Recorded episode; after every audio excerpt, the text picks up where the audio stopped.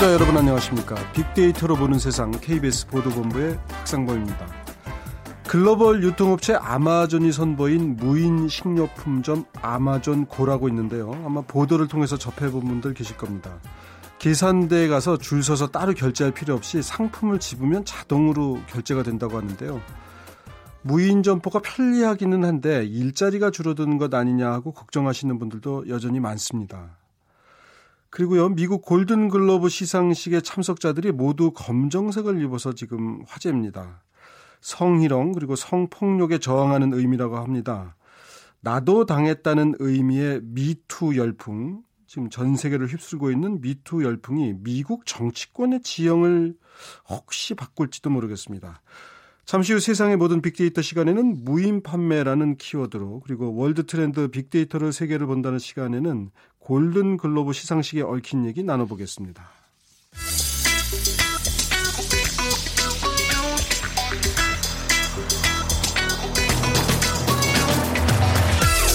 오늘 여러분이 궁금한 모든 이슈를 알아보는 세상의 모든 빅데이터. 연세대 박희준 교수가 분석해드립니다. 네, 박준 교수님 어서 오십시오. 네, 안녕하십니까. 저희가 오늘 무인 판매에 대한 얘기를 좀 나눠볼 예정인데, 예. 저도 그 뭐 이제 주차를 예. 자동으로 그러니까 기계에서 결제하는 거, 그다음에 햄버거 같은 경우 이제 하는 거는 해봤어요. 그 예. 이상은 못 해봤는데, 하여튼 무인 점포가 무인 판매가 급속히 늘고 있는 거죠. 예, 최근에 특히 이제 젊은 층들이 많이 모이는 지역에서 더 그런 현상이 두드러지게 나타나고 있는데요. 지금 말씀하신 것처럼 패스트푸드점이나 카페는 물론이고 뭐 PC방, 심지어 최근에 이제 경비 업무까지 아, 경비 업무요? 예, 무인 서비스가 활용되는 곳이 예, 늘어나고 있습니다.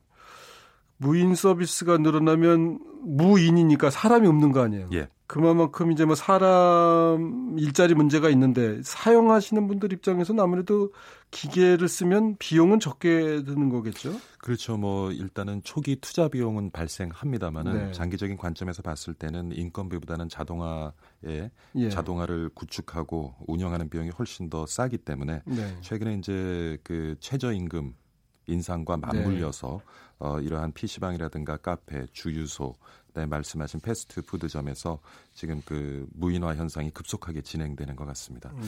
그래서 제가 최근에 그 이제 최저임금제를 가지고 예. 어 제가 그 소셜 데이터 분석을 좀 해봤는데요. 네. 지난 두 달간 데이터를 가지고 분석을 했는데 부정적인 견해가 한 46% 되는 것 같고요. 네. 긍정적인 견해가 16%.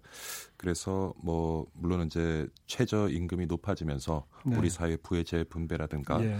우리가 추구해야 될 큰 명제에 대해서는 많은 분들이 동의합니다만은 네. 지금 이 단기간에 일어나고 있는 시장에서 혼란에 대해서는 네. 뭐 단어를 살펴보면 망하다, 부족하다, 괴롭다, 만족하다, 부담된다, 행복하다, 꼼수를 부리다, 역차별이다. 네. 그래서 어, 상위 순위에는 긍정적인 단어보다는 조금 부정적인 단어들이 어. 많이 지금 올라와 있는 것 같고요. 최근에 뭐 어떤 기술의 진보 때문에 사실은 많은 매장에서 어, 자동화가 진행되고 있습니다만은 네. 또 특히 이제 그 최저임금제 인상과 맞물려서 네. 지금 시장에 상 황에서 논란이 뜨거운 것 같습니다. 문재인 대통령 그래서 아마 이제 최저임금 부분에 있어서는 정면 돌파를 좀 해야겠다 싶어서 어제도 예. 이제 관련 발언이 있었습니다만 이게 이제 하여튼 자동화하고 맞물리니까 예. 생각지 않았던 어떤 변수로 이제 그 자동화 부분하고 무인 판매하고 물리는 부분은 아마 정부에서도 꼼꼼하게 좀 덜 따져본 게 아닌가.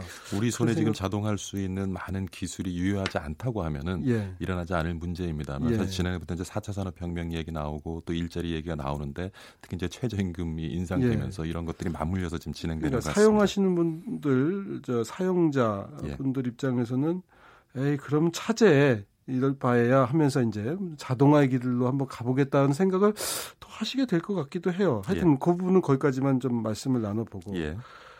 자, 이용자들, 고객들 반응은 어떻습니까? 에, 젊은 층에서는 대부분은 이제 만족을 하는 것 같고요. 특히 재밌는 것이 최근에 이제 20대, 30대 초반 인구들은 사람을 직접 대하는 것에서 불편함을 느끼는 인구들이 음. 굉장히 많이 있습니다.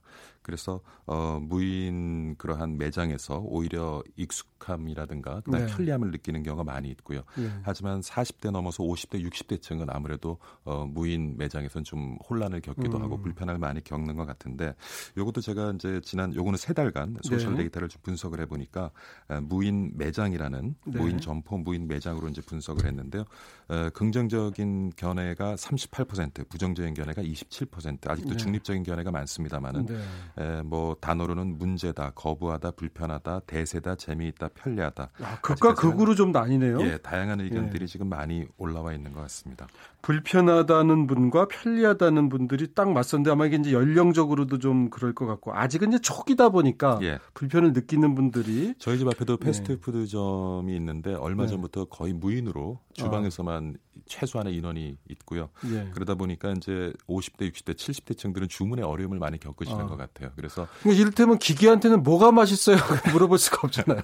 아 물어봐도 되나요? 기계가 그러면 오늘 뭐 몇 분이 어떤 걸 선택하셨습니다. 이런 거 이렇게 제시해 줄 수도 있겠네요. 예. 그래서 주문기 옆에 예. 예, 그런 이제 기계를 좀 편리하게 사용할 수 있도록 예. 도와주는 도우미들은 좀 배치를 해놓은 것 예. 같습니다. 그러니까 이제 그 숫자의 문제일 텐데 하긴 기계가 해도 뭐가 맛있는지보다 오늘 어떤 분들이 예. 오늘 우리 매장을 찾은 사람 중에서 무슨 무슨 햄버거를 선택했다. 그렇게 하면 되는데 이제 아무래도 좀 말을 하면서 좀 더 제대로 알아듣고 싶은데 그런 불편함은 좀 있을 수도 있겠어요. 예. 자, 그래서 뭐 예. 지금 보면은 이제 사실 자동화 얘기가 나오면서 네. 제조업도 제조업이지만 우리 예, 시민들이 가장 피부로 느끼는 부분은 아무래도 서비스 업종이거든요. 네. 특히 고객과의 접점에서 근로하는 네. 노동자들의 일자리가 이제 줄어들게 되는데 네. 특히 이제 뭐 오늘 음식점 얘기를 많이 합니다만은 네. 앞으로 우리도 아마 미국처럼 좀 바뀌어가지 않을까 싶어요. 미국 같은 경우는 그 패스트푸드점이 있고요. 예. 패스트푸드점에서는 이렇게 서빙을 해주지 않죠. 예. 스스로 주문을 예. 하고 스스로 가져다 먹는 이제 구조로 운영이 되고 있고 그 다음에 이제 에, 서빙을 받을 때는 웨이터에게 팁을 주는데 예. 지금 문제가 되는 것이 미국 같은 경우에도 많은 많은 부분 자동화가 되어 있고요. 예. 그렇지만 고객들에게 음식을 서빙해 주는 경우는 예. 팁을 받죠. 네. 고객으로 팁을 받는데 예. 근데 사실 미국에서 일하는 웨이터들은 업주로부터는 거의 예. 임금을 받지 않습니다. 네. 주로 이제 고객들한테 팁을 예. 받고 그 팁이 이제 주 네. 수익원이 네. 되는 것이고요. 그래서 우리도 앞으로는 아마 이렇게 서빙을 받으면서 음식을 먹기 위해서는 거기에 대한 팁을 어, 업주가 어, 그러면 결국은 이제 음식값이 오르는 거나 마찬가지잖아요. 팁도 줘야 되니까. 그렇죠. 결과적으로 어. 아마 그렇게 될 거예요. 음. 예.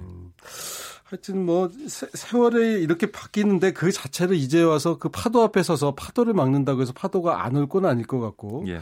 거기에 이제 맞춰서 살아야 할 텐데 일자리 부분 아까도 잠깐 말씀했지만 이 부분도 참 걱정이 지금 아까 걱정이에요. 그 초반에 경비 업무까지도 이제 무인 예. 서비스가 예. 활용되고 있다라고 얘기를 했는데 제가 근무하고 있는 지금 대학교에서도 네. 무인 경비 시스템 확대를 놓고 지금 학교와 용역 업체 그리고 노동자들이 지금 갈등을 계속 아, 있거든요. 그래요? 예, 그래서 어, 어 제가 근무하는 대학에서도 이제 경비 노동자 14명이 정년 퇴직을 하면서 생긴 결혼을 이제 보충하지 않고 예. 어, 일부 경비 초소를 폐지하고 나머지들은 이제 여러 가지 이제 시스템으로 네. 무인 시스템으로 이제 경비 업무를 이제 대체할 수 있도록 하고 있는데 그러다 보니까 어, 뭐 여러 가지 또 불편한 문제도 있고요. 그 다음에 또 일자리에 음. 대해서 노동자분들이 또 반발도 하고 있고 이런 문제는 우리 사회 전체에 걸쳐서 앞으로 계속 네. 확대가 되지 않을까 싶습니다. 뭐 그 아까 제가 뭐 매장에서 뭐가 맛있어요? 그 물어볼 때 아쉬움이 있다고 했는데 사실 이제 뭐 대학교를 찾아가서도 워낙 넓으니까 예. 뭐 어디가 어딘지 몰라서 그냥 길을 물어볼 수도 있고 여러 가지가 있잖아요. 뭐 예. 안내를 좀 부탁할 수도 있고. 예.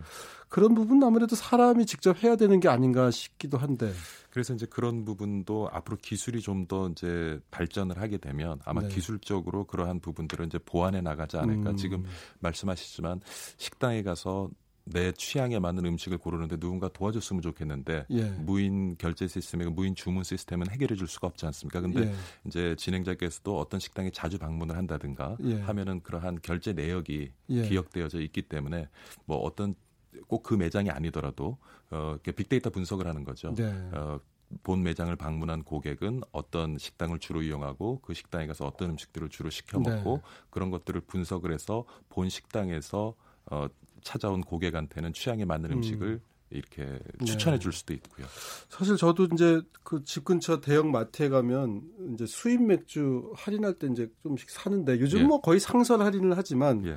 그럼 이제 저 같은 사람이 그 근처를 지나가면 제 핸드폰으로 휴대전화로 문자 메시지 같은 게 올 수도 있, 겠네요 무슨 무슨 맥주 파격 할인 오늘 예. 꼭 들리세요. 뭐 이런 식으로. 이제 지역 기반 상거래라고 그래서요. 뭐 예. 뭐 기술은 다 이미 구축이 아, 되어 있어요? 있고요. 음. 서비스를 제공하는 지금 매장들도 굉장히 많이 있습니다. 아, 그걸 이제 O2 online to offline이라고 그래서 온라인과 오프라인이 결합된 예.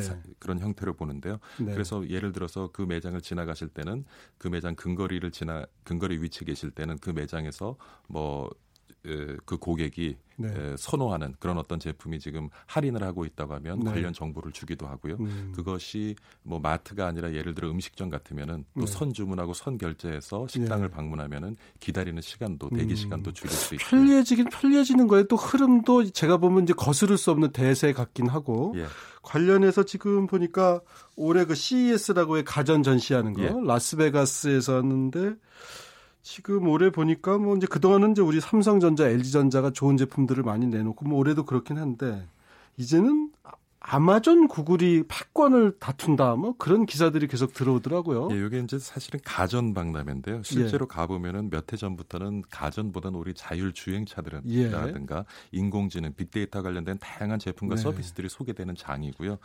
최근 보면은 이제 구글과 아마존처럼 특히 이제 빅데이터 예. 부분에 굉장히 경쟁력을 가지고 있는 업체들이 네. 그런 데이터 분석을 기반으로 아까 말씀 나눈 것처럼 예. 다양한 어떤 그러한 인공지능 기반의 서비스를 예, 제공하는 뭐 그런 비서 역할도 하고 예. 뭐, 뭐 하라는 거 다 그냥 뭐 척척 알아서 하는 예. 그런 시대. 그다음에 뭐 스마트 홈, 뭐 스마트 예, 사무실, 스마트 시티, 온통 그냥 스마트가 붙어가지고 세상을 그렇게 바꾸는 것 같아요. 그런데 하나 걱정이 저는 이제 구글이든 아마존이든 다 미국 회사네요. 예. 그 어마어마한 데이터를 보면 앞으로는 뭐 저희 프로그램 이름도 빅데이터로 보는 세상이지만 빅데이터를 지배하는 자가 세상을 지배한다 뭐 이랬는데 차곡차곡 지금 빅데이터 거기는 쌓이고 있는 거 아니에요? 그렇죠. 예. 그래서 지금 뭐 그 아마존 같은 경우에도 지금과 같은 큰 힘을 가질 수 있었던 거는 1990년대 중반부터 전자 상거래라는 그런 영역을 개척을 해서 예. 지난 뭐 수십 년간 그런 예. 어, 소비자의 행, 행태 관련된 예. 데이터들이 축적되고 그것이 분석되어져 있기 때문에 네. 사실 어떤 시장 새로운 시장을 만들어 나간다든가 시장에서 어떤 제품을 개발하고 서비스를 제공하는 데 있어서는 제가 보기에는 아마존 이상의 예. 어떤 그런 경쟁력을 가진 기업은 지금 현재로서는 없지 않나. 그러니까 갈수록 격차가 커지는 것 같아서 우리나라에도 그런 이제 소프트웨어를 담당하는 기업들이 있는데 참 어느 세월에 저걸 쫓아가서 따라잡을 수 있을지 하는 생각도 들어요. 교수님 네. 어떻게 보세요? 사실 뭐 정보화가 시작되면서 우리가 네. 누구나 필요한 정보에 접근할 수 있고 그 정보를 가지고 우리가 이익을 만들어내면서 세상이 좀 더 평등해질 것이라고 봤지만 사실 네. 인터넷 시대가 시작되고 정보화 시대가 지나면서 더욱 양극화 현상이 심해 졌거든요. 예. 지금 우리가 얘기하고 있는 4차 산업혁명, 빅데이터, 인공지능 글쎄요 이런 것들을 이렇게 제가 요즘 이렇게 들여다 보면은 앞으로 이러한 기술들 을 네. 어, 활용할 수 있는 그러한 네. 뭐 교육이라든가 기반 시설이라든가 이런 것들을 제대로 우리가 마련하지 못하면은 네. 이러한 기술들에 의해서 사회 양극화 현상은 더 심해지지 않을까 하는 생각이 사회 양극화에 국가 간에도 양극화가 있지 예. 않을까 싶은데 자 오늘 말씀 여기까지 듣고 예. CES는 좀 다른 날 한번 좀 정리를 해서 예, 뭐 목요일 날 한 번 더 예, 얘기를 그러면 나누죠. 저희가 예. 목요일 날 마주 얘기를 좀 나눠보죠. 지금까지 세상의 모든 빅데이터 연세대학교 산업공학과의 박희준 교수였습니다. 고맙습니다. 감사합니다.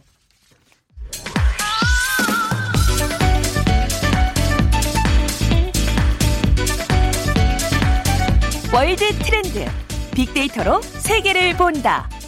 르몽드 디플로마티크 임상훈 기자와 빅커뮤니케이션 전민기 팀장이 분석해드립니다. 네, 임상훈 국제문제평론가님 그리고 전민기 빅커뮤니케이션 팀장 자리 함께 하셨습니다. 고맙습니다. 안녕하세요. 네, 어서 오십시오. 자, 우리 임상훈 기자님한테 좀 여쭤보겠습니다. 우리가 이제 골든 글로브 시상식을 가지고 이제 얘기를 좀 나누려고 하는데 네. 그게 뭐 아카데미상도 있고 그렇잖아요. 네. 골든 글러브는 저는 이게 처음에 장갑인 줄 알았더니 아, 그런 건 아니죠. 예. 글러브가 글러브가 아니고 글로브. 예, 그러니까 어떤 상이에요? 이 아까 말, 아카데미상 말씀하셨습니다만 사실상 그게 제일 유명한 예. 제일 권위 있는 상은 맞죠. 아카데미상이 예. 역사도 오래됐고 예. 영화인들에게 주는 상으로서는 네. 가장 잘 알려져 있는데 그 영화 인들에게 주는 상 말고 또 방송상이 또 하나 네. 있죠. 에미상이라고 해서 예, 예. 어, 그것도 이제 상인데 근데 그 두 상의 경우는 어, 그러니까는 아카데미 상의 경우는 그 영화 예술 영화고, 예. 과학 아카데미에서 예. 저 시상하는 상이고 그다음에 에미상은 방송 예술 아카데 예술 과학 아카데미에서 주는 상인데 예. 이 골든 글로브 같은 경우에는 조금 다르죠. 예. 이거는 헐리우드에서 예. 있는 외신 기자 협회에서 음. 이제 조관해서 어, 주는 상이라서 네. 약간 이제 성격이 다를 수가 있고 음. 방향이 다를 수가 있죠. 어, 역사는 1940년대 44년이 이제 1회로 네. 이렇게 됐는데 어, 그래서 어떻게 보면은 이제 아마 영화인들에게 주는 상 중에서 그러니까 그 골든글로브상 같은 게 영화, 방송 네, 양두 네. 부분을 다 주거든요. 네. 영화 관련 주는 상 중에서 아마 전 세계의 대부분의 영화 시상식 중 가장 빠르지 않을까. 음. 물론 올해 상이 아니 작년 지난해 거를 그렇죠. 지난해 거를 가지고 이제 수상을 하는 거지만 예, 예. 가장 빠른 것이 아닌가. 알겠습니다. 전민기 팀장님한테 좀 더 자세히 여쭤볼까요? 이제 네. 아카데미는 2월 말인가 하는 걸로 제가 기억하는데 그렇습니다. 골든글러브 수상자들 어떤 분들이 주로 상을 받아요? 그러니까 어 이게 주목받는 이유는 네. 뭐 설명을 해주셨지만 할리우드 권력자들에게 영향을 받지 않기 위해서 이 아카데미 시상식에 앞서서 개최하고 그 외신 기자들이 선정하기 때문에 더 어, 뭔가 객관적으로 판단한다라고 네. 그런 인정을 받고 있고요. 음. 어, 이게 이제 아카데미상 시상식 전에 하면서 큰 주목을 받는 또 하나의 이유는 여기서 일단 주연상이나 작품상을 음. 받으면 거의 아카데미에서 그대로 가는 경우가 아, 몇년 동안 음. 있었습니다. 그러다 보니까 어떤 음, 상의 어, 유명세라든지 이런 것들은 아카데미나 뭐 다른 영화제와는 좀 차이가 있지만 그럼에도 불구하고 주목받는 네. 이유는 바로 거, 그 부분에 있습니다. 그래서 올해 같은 경우도 이제 쓰리 빌보드라는 작품이 네 개 부문에서 어, 상을 탔는데 쓰리 빌보드. 네, 성폭행과 관련된 영화고요. 이번에 아, 예, 그 미투 캠페인과 약간 미국 안에서 이런 흐름이 겹치면서 이 영화가 네. 주목받고 작품상을 많이 받게 된 네. 그런 영화고 역시나 여우주연상도 프랜시스 맥도먼드라고 하는 여자인데 바로 이 영화에 출연한 사람이고요. 음. 남우주연상은 이제 게리 올드먼이 탔는데 다키스트 아워라는 영화예요. 윈스턴 제가 잘 모르는 영화네요. 그러니까 이게 좀 예. 상업적으로 크게 흥행한 영화들을 대상으로 하는 건 아닌 모양이군요. 근데 이제 국내 아직 개봉이 안 됐는데 이제 들어온다고 아, 합니다. 그래서 아. 다키스트 아워라는 영화는 윈스턴 처칠의 일대기를 그린 네. 영화입니다. 뭐 그리고 그 외에 어떤 드라마 부분이나 뮤지컬 같은 부분도 작품을 얘기해도 미국 드라마에 대해서 네. 저희가 정확히 모르기 때문에 뭐 그런 네. 부분에서 많이 탔고요. 우리가 알만한 건 이제 어 얼마 전에 그 개봉한 뮤지컬 영화가 있는데 뭐 거기서 이제 음악상 정도 탄 거그 네. 정도. 근데 아까 말씀드린 대로 어 아카데미의 그 전초전이라는 그런 의미에서 굉장히 큰 관심을 받는 영화제라고 보시면 되겠습니다. 네, 저도 그 텔레비전 미국 CNN에서 하는 거를 잠깐 봤더니 그 부자 동네에서 하대요. 비버리 베버리 힐스? 베버리 힐스에서 이제 다들 이게 드레스를 멋지게 차려 입고 그야말로 배우들과 여러 가지 그런 분들 연예인들의 그 어떻게 보면 큰 잔치던데 그 임상훈 평론가님 보니까 뭐 올해는 지금 그 검정색 옷을 입자 얼마 전에 뭐 그런다는 얘기 들었는데 그냥 순식간에 다 퍼져가지고 전부 검정색을 입었더라고요. 네, 그 저는 이게 굉장히 큰 의미가 있다고 생각이 되는 것이 물론 언론 보도도 많이 있었습니다만은 어, 사실상 우리가 그 영화 시상제 같은 데 가면은 레드 카펫이 깔려 있고 네. 그 위로 걸어가는 물론 남성 배우도 그렇지만 특히 여성 배우들 같은 경우에 화려한 드레스. 네. 그러니까는 어떻게 보면 드레스 경쟁이었잖아요. 누가 더 눈에 많이 띄고 누가 더 카메라에 많이 포착이 되며 누가 언급이 언론에 많이 되고 굉장한 그 자신들 안에서 경쟁이 붙었었던 그런 네, 그렇죠. 어떤 행사라고 할 수가 있죠. 근데 네. 이번 행사 같은 경우에 이제 말씀하신 것처럼 검은색 드레스를 전부 다 입고 갔다는 네. 거예요. 네. 그러니까 이걸 뭘 상징을 하냐면은 연대 그러니까 다시 말해서 내가 저 사람보다 더 튀겠다가 아니라 예. 똑같이 입겠다는 거죠. 그러면서 음. 어, 과, 과시가 아니라 연대를 상징하는 그런 차원에서 물론 그 배우들도 그렇게 얘기를 했고요. 네. 이번에는 연대다 그러면서 네. 똑같은 검은색으로 이제 복장을 차려입고 어, 레드 카펫을 올라가는 그 여성만 그런 게 아니라 남성들도 또 상당한 배우들이 네. 실제로 검은색 옷을 입고 올라가는 아, 그래서 메릴 스트립 같은 경우에는 우리는 이번 행사에서 검은 띠로 모두가 예. 어, 연결이 됐다 이런 저 의미를 부여하기도 했었죠 스스로도. 그 이제 그게 결국은 어떻게 보면 이제 할리우드에 시작해서 한 바퀴 돌아서 다시 할리우드로 온 그렇죠. 건데 그 와인스타인이든가요? 맞습니다. 그, 그, 아주 영향력 있다는 그 제작자. 네, 거기서부터 와인스틴입니다. 와인스틴. 와인스틴. 네. 네. 거기서부터 문제가 시작된 거 아니에요? 그렇습니다. 할리우드 거물 제작자 하비 와인스틴이 본인 지위를 이용해 가지고 수십 년간 여자 배우하고 여자 직원들을 성추행한 사실이 지난해 10월에서야 이 피해자들의 네. 폭로로 밝혀진 이후에 그 할리우드에서 성폭력 추방 운동이 벌어졌고요. 어, SNS에서 타임즈에서 올해 인물로 선정한 미투 캠페인을 통해서 할리우드를 넘어서 정치권하고 방송계에서도 성폭력 고발이 쏟아지면서 미국 사회를 뒤흔들었는데 말씀해주신 대로 할리우드에서 시작해서 전 세계를 음. 돌아가지고 이번 시상식에서 예. 또 방점을 찍게 되는 그런 상황이었죠. 예, 소셜 미디어 SNS에서도 관련된 내용들 이렇게 많이들 언급이 된 것 같아요. 예, 지난 1년 동안 뭐 5만 건 정도 이 골든 글로브에 대해서 언급이 됐는데요.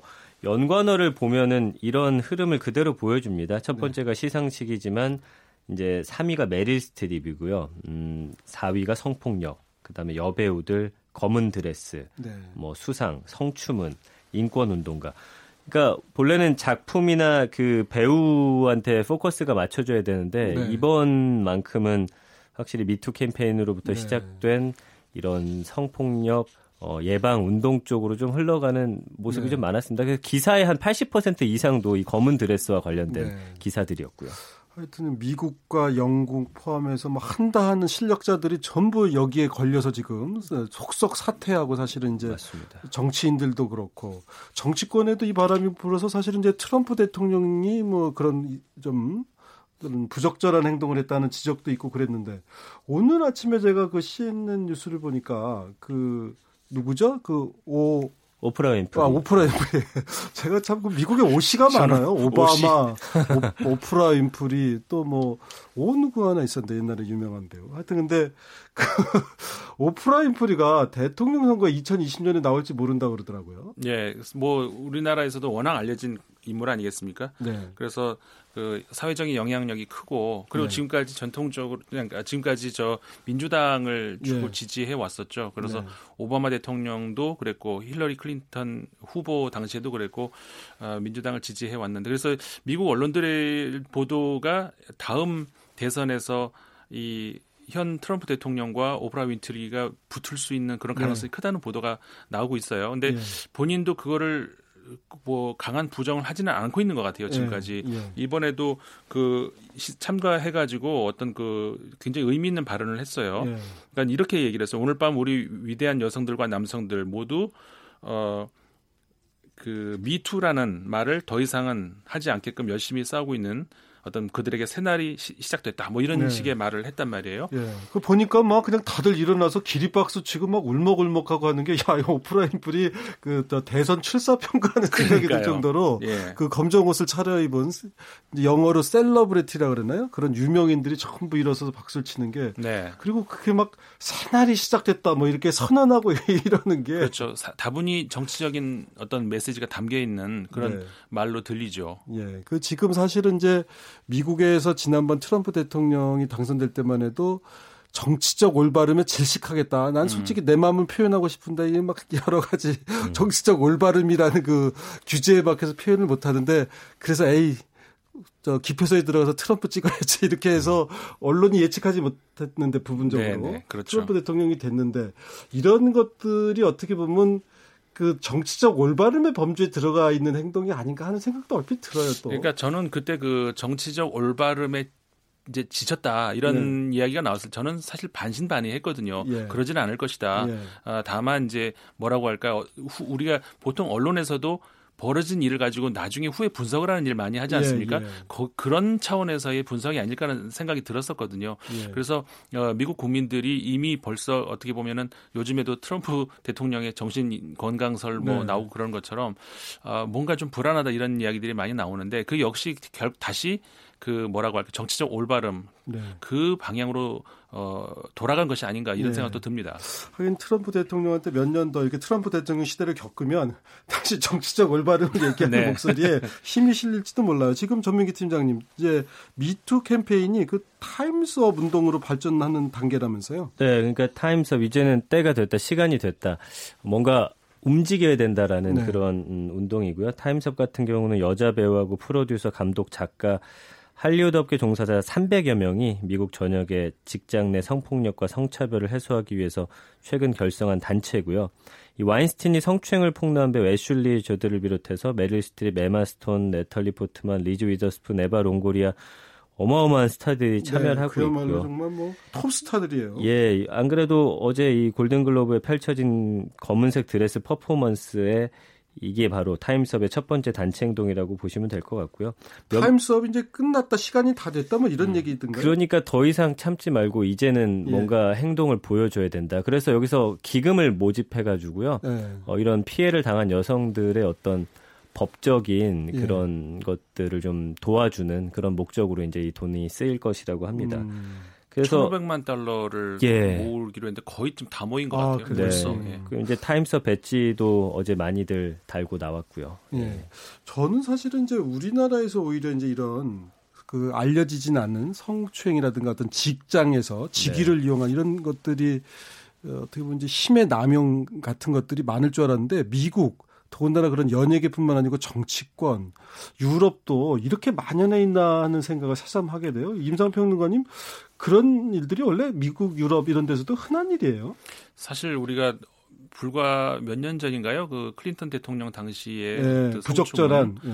그거에서도 봤었고 유럽에서도 사실 그런 것들이 많이 있습니다. 많이 아, 있는데 그래요? 다만 그러니까 어 글쎄요. 우리나라하고 차이점이라고 한다면은 아 우리나라의 경우는 더, 더 숨어 있다고 할까요? 예. 이, 수면 아래로 네. 그런 차이가 있을 뿐이고 어, 유럽이나 미국에서도 그런 것들이 많이 있습니다. 네. 근데 그 동안에 이렇게 지금 요새 그 나온 얘기들을 보면 뭐 요즘 당했다는 게 아니고 막 길게는 막 10년 전, 맞습니다. 그러니까 네. 오랫동안 그 그쪽에서도 말할 수 없는 그런 분위기가 있었는데 계기가 이번에 생기다 보니까 뭐 화산처럼 이렇게 그렇죠. 어떻게 뿜어져 나온 거 아니겠어요? 미투라는 게 그거 아니겠습니까? 예, 그러니까 나도 근데 예. 한국은 우리가 지난번에도 우리 전민기 팀장하고도 잠깐 이 얘기 나눴지만 더 심할 것 같은데 언뜻 생각하기에는 음. 우리는 그러니까 아직은 그런 경우 없잖아요. 제가 말씀드리려고 했던 것이 그런 건데 예. 우리나라에서 아직 그 미투라는 말을 할 분위기도 조성이 안 돼 있다는 아직은 그때가 예. 아니라고 보시는. 미투까지도 안 돼 있는 예. 어, 그런 좀 안타까운 현실이지만 예. 어, 이거는 어떻게 보면은 사실 그 대부분의 물론 반대 경우도 있죠. 성별이 이제 반대 경우도 예. 있지만 그래도 절대적으로 대부분이 예. 남성이 여성에 대한 예. 폭력 아니겠습니까? 남성들이 정말 그 어, 반성해야 되는 그런 것도 있는데 예. 정말 피해자 입장에서 용기가 또 예. 정말 간절하게 이렇게 예. 부탁을 하고 싶은 우리 같은 경우는 사실은 이제 갑질 논란은 있었어요. 그러니까 권력을 가진 자, 지위가 높은 자가 그것을 가지고 남용해서 그 어떻게 보면 정해진 규칙을 위반하면서까지 아, 아랫사람 이렇게 좀 어떻게 보면 못되게 하는 건데 네네. 자기 스스로 고백은 하기에는 아직 그런 여건이 아닌가. 아, 이렇게 말하면 안 되겠지만 일단 제가 볼 때 만약에 우리나라에서 미투 운동이 시작되려면 네. 가해자 자체가 우리가 알만한 굉장히 힘이 있고 권력이 예. 있는 유명한 사람이어야 할 것 같고요. 예. 그 이후에 피해자들이 음. 여럿이 또 등장을 해야 되는데 여기에도 예. 또 우리가 알만한 사람이 있어야 할 것 같고요. 아, 그렇게 해서 지금 미국은 사실 그런 요건이 예, 있었죠. 그렇게 해서 폭발적으로 어, 일어나지 않는 한은 사실 뭐 지난번에도 말씀드렸지만 회사에서 당한 것들 네. 뉴스에 잠시 이제 어, 포커스를 받을 수 있으나 예.